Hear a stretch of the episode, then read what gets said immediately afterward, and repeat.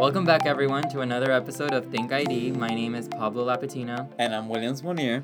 And on today's episode, we're going to have another antibiotics to go segment as we finish off the beta lactam antibiotic class with the carbapenems and our only available monobactam, which is aztreonam. So let's get started. The carbapenems consist of four agents imipenem, meropenem, ertapenem, and doripenem. With the exception of ertapenem, whose spectrum is less broad than the other three agents, the carbapenems have one of the broadest spectrum of all antibacterial drugs. They also carry a beta lactam ring and have the same mechanism of action as all other beta lactams, with just their structure differentiating them from penicillins and cephalosporins.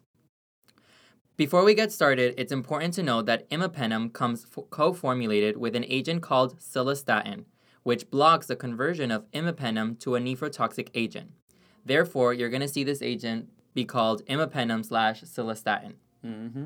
So we're going to break down their coverage similarly to how we did on the previous episodes. For their gram-positive coverage, they cover all types of strep, nocardia, and enterococci.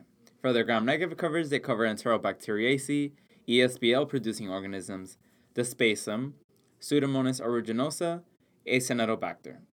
For their anaerobic coverage, they cover bacteroides, Clostridium except for Difficile, and oral anaerobes. And finally, imipenem is the only carbapenem that covers Mycobacterium species, the non-tuberculosis type.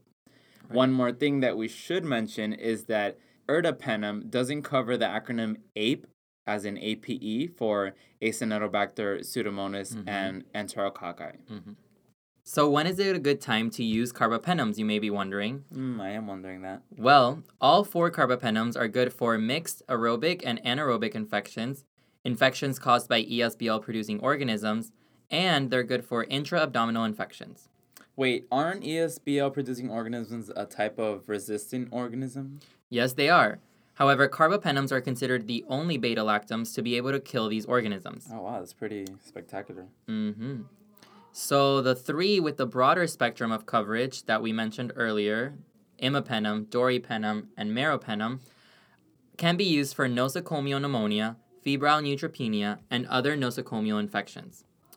And lastly, as far as drugs of choice, imipenem in combination with Bactrim is the drug of choice for nocardia infections, and any carbapenem is the drug of choice for those ESBL producing organisms.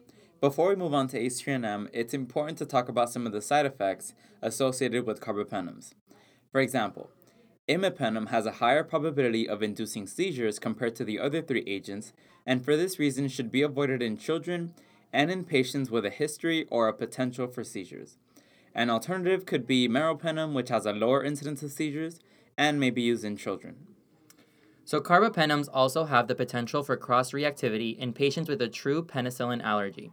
In general, when it comes to anaphylaxis, most resources refer to lower incidences of cross sensitivity. Nevertheless, it's something that you should keep in mind and be cautious of when considering the use of these agents. For the last portion of today's episode, we'll be talking about aztreonam. This agent is the only monobactam antibiotic, and its name comes from the fact that it only has the four membered ring portion of the beta lactam structure. One of the most significant discoveries with aztreonam came from the ability to use it in patients with allergies to other beta lactams due to its lower cross sensitivity to other beta lactam antibiotics. However, it does have cross sensitivity with ceftazidime. This is because ceftazidime and aztreonam share an identical side chain. So if you have that patient that's allergic to ceftazidime, are you going to use aztreonam, Williams? Uh, maybe it depends on the type of allergy. No, well, correct. But if it's an anaphylactic reaction that they've had in the past, you definitely want to avoid aztreonam. Definitely. So this becomes extremely important for those patients with a history of a severe anaphylactic reaction to penicillin, which significantly limits your antimicrobial options, and hence leaves us no choice but to use aztreonam. However, this is unfortunate because by using aztreonam, we are exposing patients to unnecessary broad coverage. And that's something we definitely do not want to do. Antimicrobial stewardship 101. Yeah, seriously. So, some last unique things about aztreonam is that it is available in an inhaled formulation mm. for patients with cystic fibrosis in order to prevent exacerbations of infections. Wow. Yep. And because it's still considered a beta lactam, combination therapy should be done with a non beta lactam when it Right. comes down to choosing empiric therapy for nosocomial infections. Well, this concludes this segment of antibiotics to go. So until next time, Bug you next week.